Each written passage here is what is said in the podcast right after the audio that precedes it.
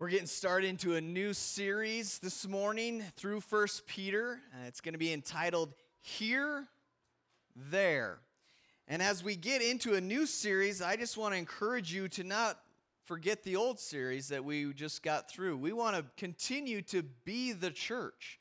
We want to be the church who God has called us to be. And so, if you need to be reminded of some of those things that we talked about over this last several months, we'd encourage you to go to PVC c.com and uh, make sure to look up and you can go there and you can listen to uh, past sermons and we'd love for you to, to go there and, and be reminded of some of the things that god is calling us to do because i truly believe that uh, god's not done with us that we're not just through a community picnic and that was fun and enjoyable. We're not just uh, into the fall season, but we're in day in and day, in, day in and day out living the life that God has called us to, to be living as a church. And so I want to encourage you and remind you that each day be the church that God has called you to be. I want to encourage you this morning by letting you know that the eldership here, the leadership uh, part of Paradise Valley Christian Church, is, is praying for the future of what is going to take place here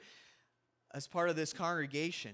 And so we want to continue to go back to this idea from Ephesians and, and, think about what God can continue to do through us as a congregation. it's going to go back to messages that I remember listening to all the way back in January when I wasn't even here. I was listening online and heard Larry's sermon about, you know, if we're going to imagine more, then it's going to take more from each and every one of us. We can't just be Sunday morning Christians. We can't just be Wednesday night Christians, but we have to each and every day be who God has called us to be as the church. And so I want to continue to challenge you that each one of us needs to reach one for Jesus in order that we might continue to grow as a body, that we might continue to be those who disciple and those who reach out and those who see lives being changed because we as a church have a lot to offer when it comes to sharing the good news of Jesus Christ. And again, today the new series is entitled Here, There. And it's this idea of we live here on this earth, but we have so much more to look forward to when it comes to our eternity and spending that with God in heaven. And there's always going to be this tension, this tension between the lives that we're trying to live faithfully for God here and, and the life that we know is to come. Because I want to encourage and challenge you this morning to remember that this world is not our home, we're just a passing through. Our treasures are laid up somewhere beyond the blue. You see that old hymn, that old fun song that many of you may know, is a true statement, is a true song. And Peter is addressing this morning as we begin a group of suffering Christians. And I'm not talking about just the suffering that takes place in all of our lives, the everyday, day in and day out grind of, of doing life, going, working jobs, trying to provide for families, taking care of kids, having responsibilities, keeping you know your appointments and all the different things of, of trying to stay healthy and be individuals that are living lives here on this earth you know that's there's a lot that goes into that. But i'm talking about those who are sold out for jesus christ that are going through suffering that maybe we can't even begin to understand. And yet according to god's word we're going to be facing that Jesus said in John 15, verse 20, says, A servant is not greater than his master. If they persecuted me, they will also persecute you. In 2 Timothy 3, 12 says, In fact, everyone who wants to live a godly life in Christ Jesus will be persecuted. Peter is writing to the churches in Pontus, Galatia, Cappadocia, Asia, and Bithynia. And these Christians were going through some tough things. In fact, uh, as I did a little research, you know, around this time, 64 AD, somewhere around in there, you know, we have this, this fire that took place in Rome, and it was, it was a huge fire. Most like many believe that Nero was the one that started it, but the, it just burned Rome. And Nero figured out that man, I got to blame this on somebody else. This can't come back on me. And so begin to blame Christians. And so they begin to persecute Christians in, in great uh, amounts of difficulty when, that they were going through as, as Christians at that time. And most of us living in America today are not facing the bulk of the types of persecution that Peter is addressing, but we may one day have to face that kind of persecution. And in order to lift the believers' spirits, Peter is writing to them. Peter reminds them in the letter that it's to be expected because they are foreigners on the earth.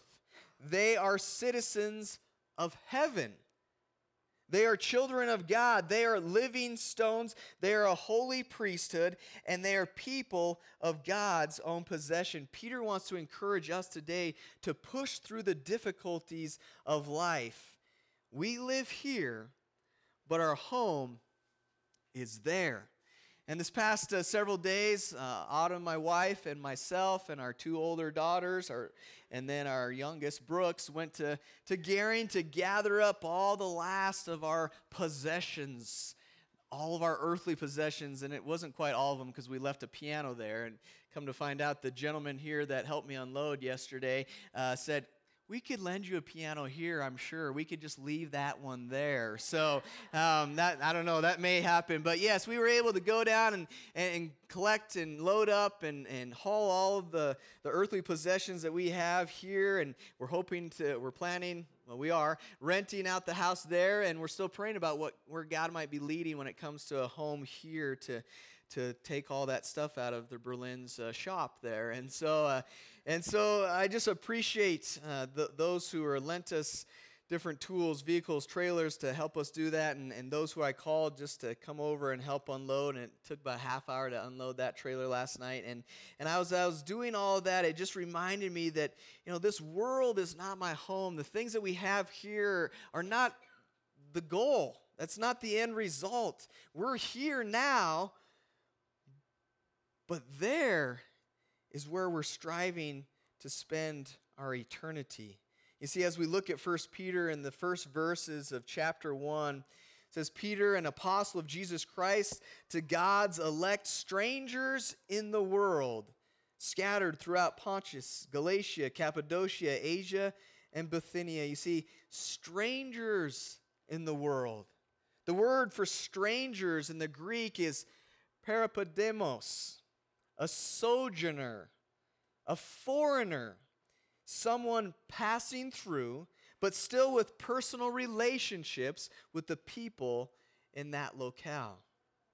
As strangers, we can't put blinders on and, and ignore the world all around us and the, the terrible things that go on, and we're just we're just we're waiting to get there. All I'm just gonna I'm just gonna close my eyes and I'm just gonna hope that I end up in heaven for eternity. No, that's not what he calls us to do. But he also doesn't want us to just be looking around and feel overwhelmed to the point where, oh, I, I, there's no hope. Because this morning, there is hope. There is hope in this world. We can't be upset if we if people persecute us or they make fun of us or they exclude us because of our faith in Jesus. And the reason is is because we have a hope.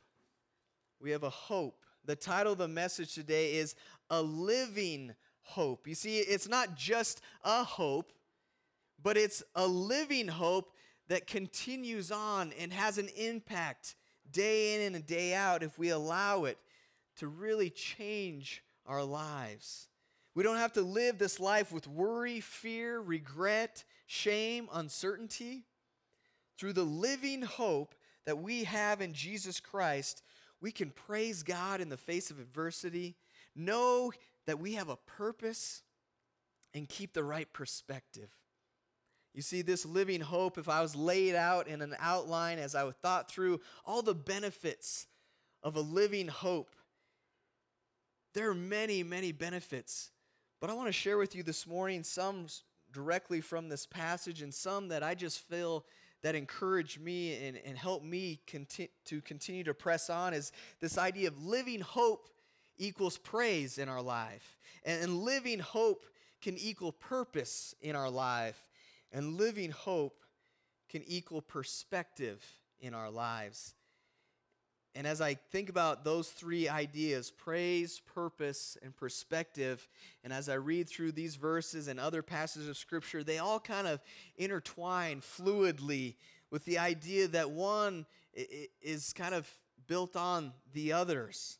And as we look at this idea through these this passage of scripture of 1 Peter 1 3 through 5 this morning, may we keep in mind this idea that we have a living hope that has an impact in our lives. Pray with me as we begin this morning. Father, we're encouraged to gather together. Father, you tell us to not forsake the meeting together in order that we might build each other up, encourage one another, strengthen one another. And as we talked about last week, that we are in a war, a battle zone. There's a spiritual war going on all around us, and we need the, the strength of one another to put our shields of faith by each other and to protect one another. May we be encouraged and challenged this morning to grow in our faith, that we allow the living hope from your word to penetrate into our lives. And so we pray all this in the name of the power of your Son, Jesus. Amen. As we look at verse 3, we begin with Praise be to the God and Father of our Lord Jesus Christ! Exclamation point. You know, if I was speaking that into my phone, exclamation point at the end there. Praise be to God. And as we think about this idea of a living hope, that living hope produces praise in our life.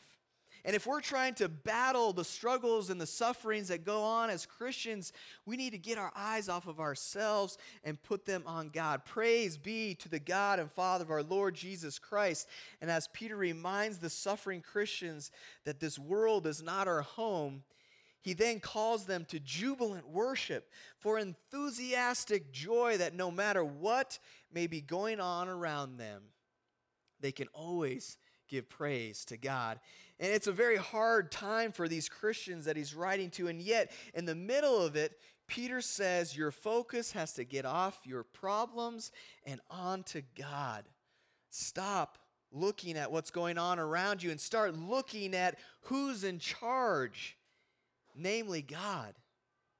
So, in writing to these persecuted Christians, he calls for praise, he calls for adoration to be given to God. What a tremendously important thing it is in the midst of adversity, in the midst of trials, in the midst of tribulation, trouble, persecution, hostility, disappointment, anxiety, to learn to praise God. And if things down here are falling apart, be confident that things up there are absolutely secure.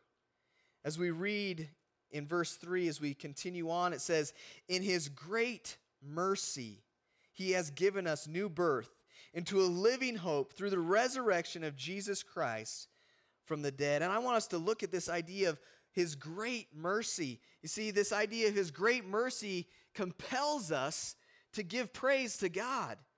Mercy is not receiving something I deserve. And I don't know about you, but I know that as a, a someone that falls short of God's glory, that I deserve consequences. According to scripture, Romans 6:23 it says, "For the wages of sin is death, but the gift of God is eternal life in Jesus Christ our Lord." You see, we all deserve death, spiritual death, separation from God, and yet because of his mercy, we do not receive what we deserve. We deserve hell. We deserve the punishment that's due our sin, and yet, because of His great mercy, we get to spend a relationship not only here on this earth with God, but a relationship for eternity with Him. We all have missed the mark and deserve the consequences of the sin in our lives. But here in 1 Peter 1 3, it says, We are reminded that we should praise God because in His great mercy, he has given us new birth. And as I think about this idea of new birth, man, I praise God all the time for new birth. I don't know about you, but I love babies. I love babies, and I think I might have already mentioned this, and maybe it was at youth group. I don't know, but I just love like baby feet. you know how soft they are, and you you know you put your face up right to. The, I mean, they smell good, and it's like ba- that's the only time you can put your face up to feet. You know, it's when it's a baby's foot. And so I just love babies. I knew I love new life. I love the, the life that we've gotten to experience with our children, and I love new life in other people's lives because that's what God is all about. He's He's about things being born again coming to life. And, and God uses symbols all the time throughout Scripture. And here is a, a symbol of this idea of being born again, new birth. It's a symbol of our conversion, of how we've gone from our old self to our new life in Christ. You might say this morning that, you know, why do I need to be born again?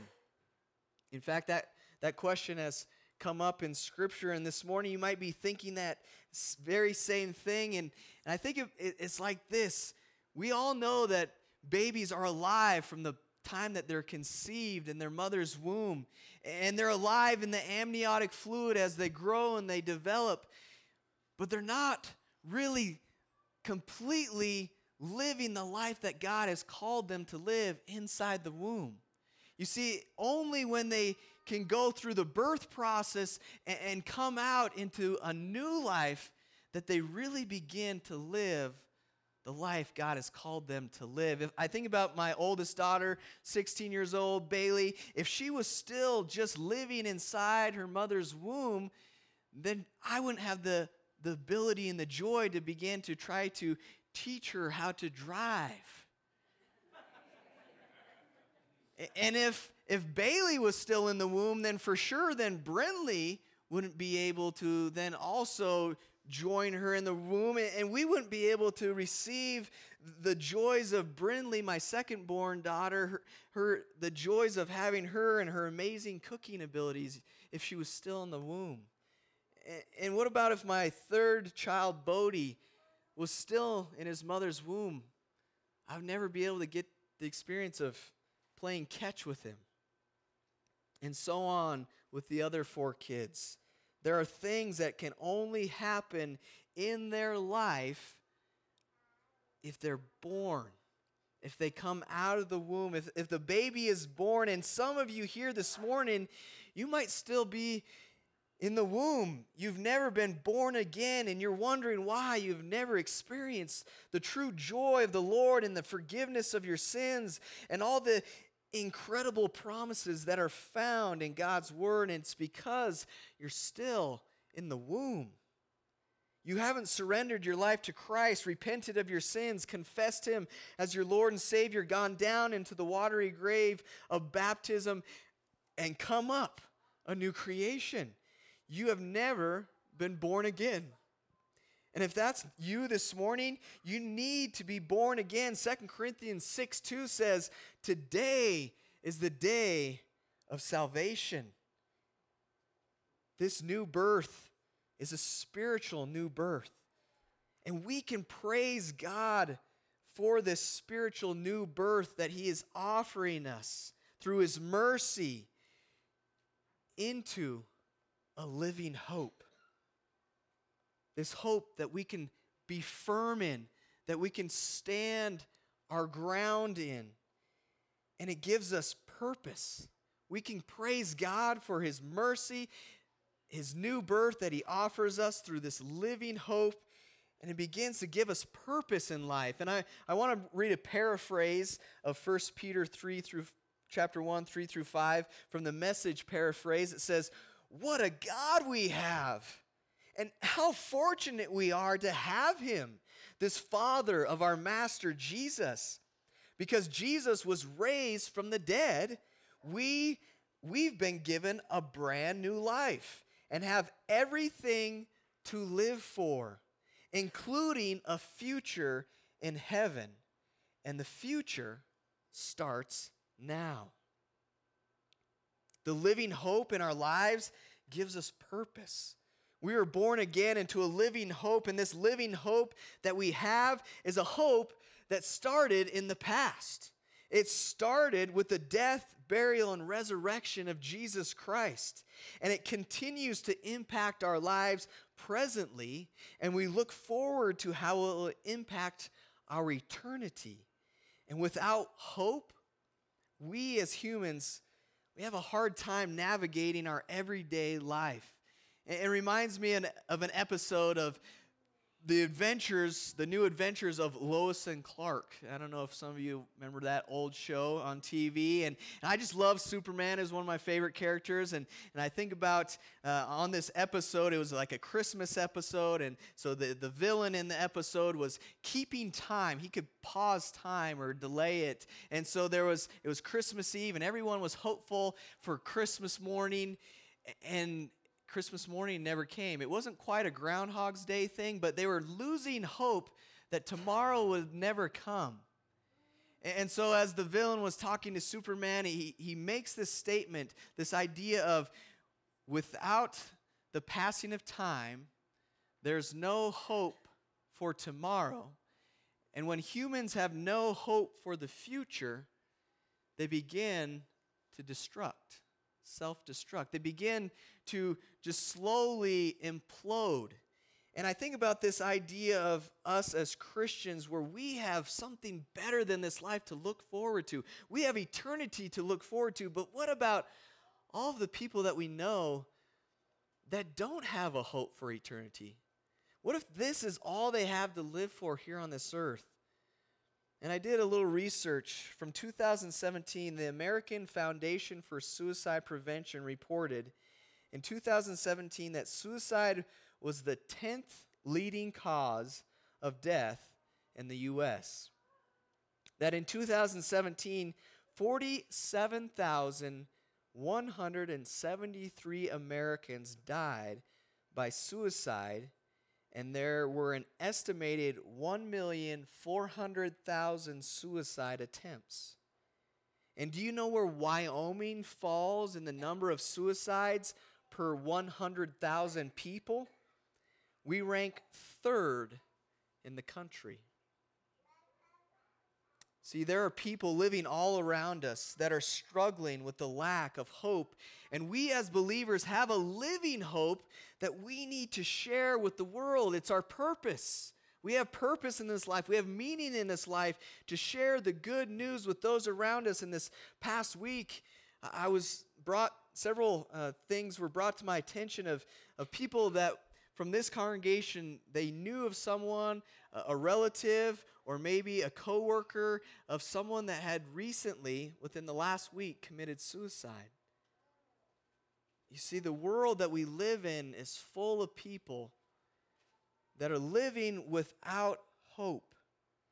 And this living hope that we have gives us a purpose and a meaning in this life. We have a responsibility to take the good news of Jesus to our friends and our coworkers and our parents and our siblings and our relatives and our bosses and the loved ones in our lives and whoever we come in contact with. You see, our mission statement here at PVCC is to lovingly seek, reconcile, restore, and equip disciples that they can make a difference in their world through ministry.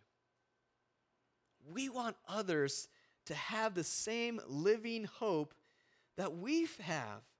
And so, my question this morning for each and every one of us, including myself, is Are we fulfilling the purpose that God has given us as disciples of Christ, as He lays it out in Matthew 28, verses 19 through 20, where He says, Therefore, go and make disciples of all nations, baptizing them in the name of the Father and of the Son and of the Holy Spirit, and teaching them to obey everything I have commanded you. And surely I am with you always to the very end of the age. As believers, our responsibility to Christ is not a Sunday morning attendance. It's not just a Sunday morning attendance.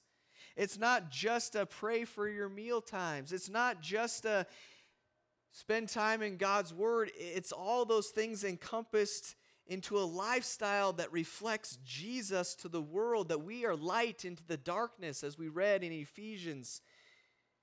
And we have purpose in this life beyond the here as we look to the there.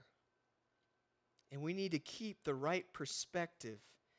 As we finish out these verses for today, in verse 4 and 5, it says that we have this living hope through the resurrection of Jesus Christ from the dead and into an inheritance that can never perish, spoil, or fade, kept in heaven for you, who through faith are shielded by God's power until the coming of the salvation that is ready to be revealed in the last time. As Christians, there are times where we struggle through this life, trying to live out our faith in the face of adversity and our living hope of the inheritance that can never perish, spoil, or fade helps us keep the right perspective in life.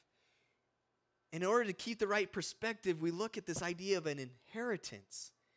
You know what this word inheritance means? It's that which is passed down to you from your parents. It's that which you receive as a gift. It's a legacy given to you because you are a member of a certain family. It is not something you really earn. It is not something you buy. It is something you receive as a gift because of the family you were born into. And as Christians, you think about, well, what's our inheritance? In the Old Testament, God promised them an earthly inheritance. It was originally promised to Abraham, and they waited and waited, and finally, Israel had an earthly inheritance, the land of Canaan. And just as the earthly people had an earthly inheritance, we spiritual people have a spiritual inheritance in heaven. 1 Peter 1 5, coming of the salvation that is ready to be revealed in the last time. Our inheritance, he says, is the fullness of eternal salvation. And the word salvation, by the way, means rescue or deliverance. And here it indicates that full eternal deliverance and rescue has not been revealed yet. You see, the things of this world are going to fade away. Scripture says in Matthew 6 20, but store up for yourselves treasures in heaven where moths and vermin do not destroy and where thieves do not break in and steal.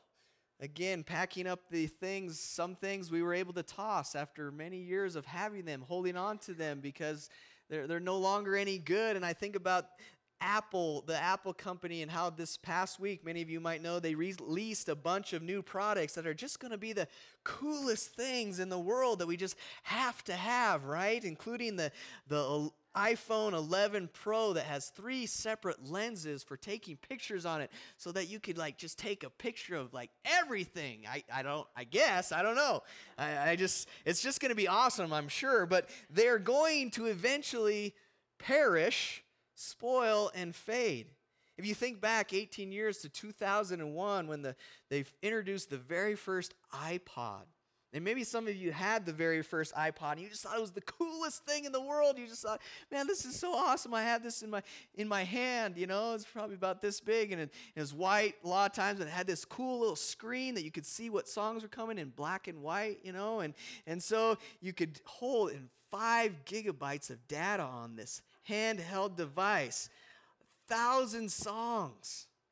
And something that was cutting edge in 2001, 18 years later, is obsolete. It, had spoiled, it's, it's perished, it's faded. And we, when we keep our eyes focused on the hope of the inheritance that is being kept in heaven for us, which will never perish, spoil, or fade, we can battle through the difficulties of this life. Verse 5, again from the New Living Translation, says, And through your faith, God is protecting you by his power until you receive this salvation, which is ready to be revealed on the last day for all to see. As we think back to the truth of this letter being written to the persecuted church and to us today, we can be encouraged that if we hold on to our faith in God, that that faith is going to help protect us by his power until our inheritance is fully realized. And so I want to close by reading a story of two gentlemen that were persecuted and yet praised God. They were persecuted, but they still knew their purpose. And they were persecuted, but they kept the right perspective through it all. And it comes from a great book called the Bible. It's a story that comes from Acts 16, verses 16 through 40. I'm going to show a video that reads through these verses. If you want to follow along, Acts 16, 16 through 40.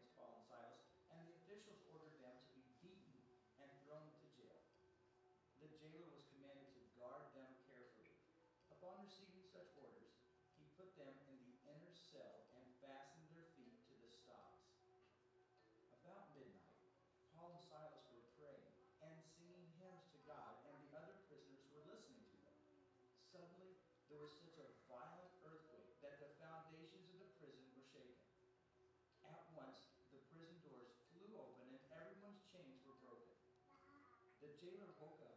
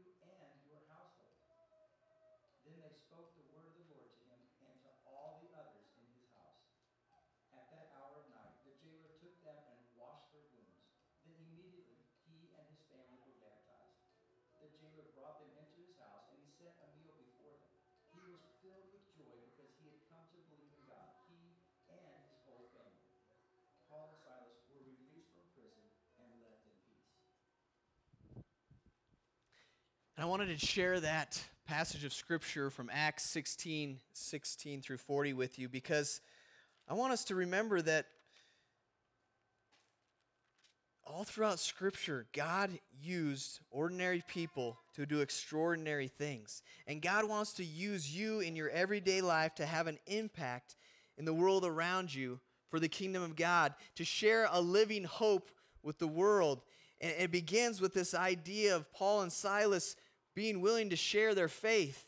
And then they end up being persecuted and landing in prison. And it's not a very fun place. We talked about it at Vacation Bible School, what that might have looked like. And it was cold and wet and damp and, and gross. And they're in there and they keep the right perspective. They know that their responsibility in life is to share the truth of Jesus.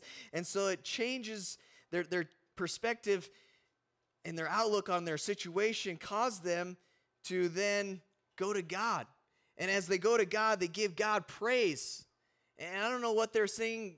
You know, God, thank you that these shackles don't hurt more than they already do. You know, I don't know what they praised to God, but the, everyone around them was hearing the praise that they had about midnight. And then this earthquake takes place, and, and here they are, and, and they could have escaped, but their perspective was that God was in control and they have an opportunity to share the good news of Jesus Christ with the jailer and his whole household. And it says there in this passage from Acts 16 that they were baptized into Christ, that they made a decision that night to believe and to be immersed into Christ. They had a purpose, you see. in the face of persecution and difficulty, they kept the right perspective, they praised God, and their purpose of life was fulfilled in reaching the jailer and his household. And so I want to encourage you and challenge you this morning that maybe you aren't even to the point of having this living hope yet because you are not born again yet. You are still in the womb and, and you have not come to, to realize the full life that God is calling you to live. And so this morning, as we sing a song of invitation, we want to encourage you. If you have a decision to make this morning, we'd invite you to come. If you need to surrender your life for the very first time to Jesus, we invite you to come. And this morning, if you're here and you need prayer because you've been in the battle, you've been living your life for Christ, and yet as you're living, you've been maybe your perspective has gotten skewed. Maybe you're not giving praise the way you need to, and you're not fulfilling the purpose that God is calling you to fulfill, and you need prayer, we'd invite you to come that we might pray with you this morning. Will you stand with us as we sing our song of invitation?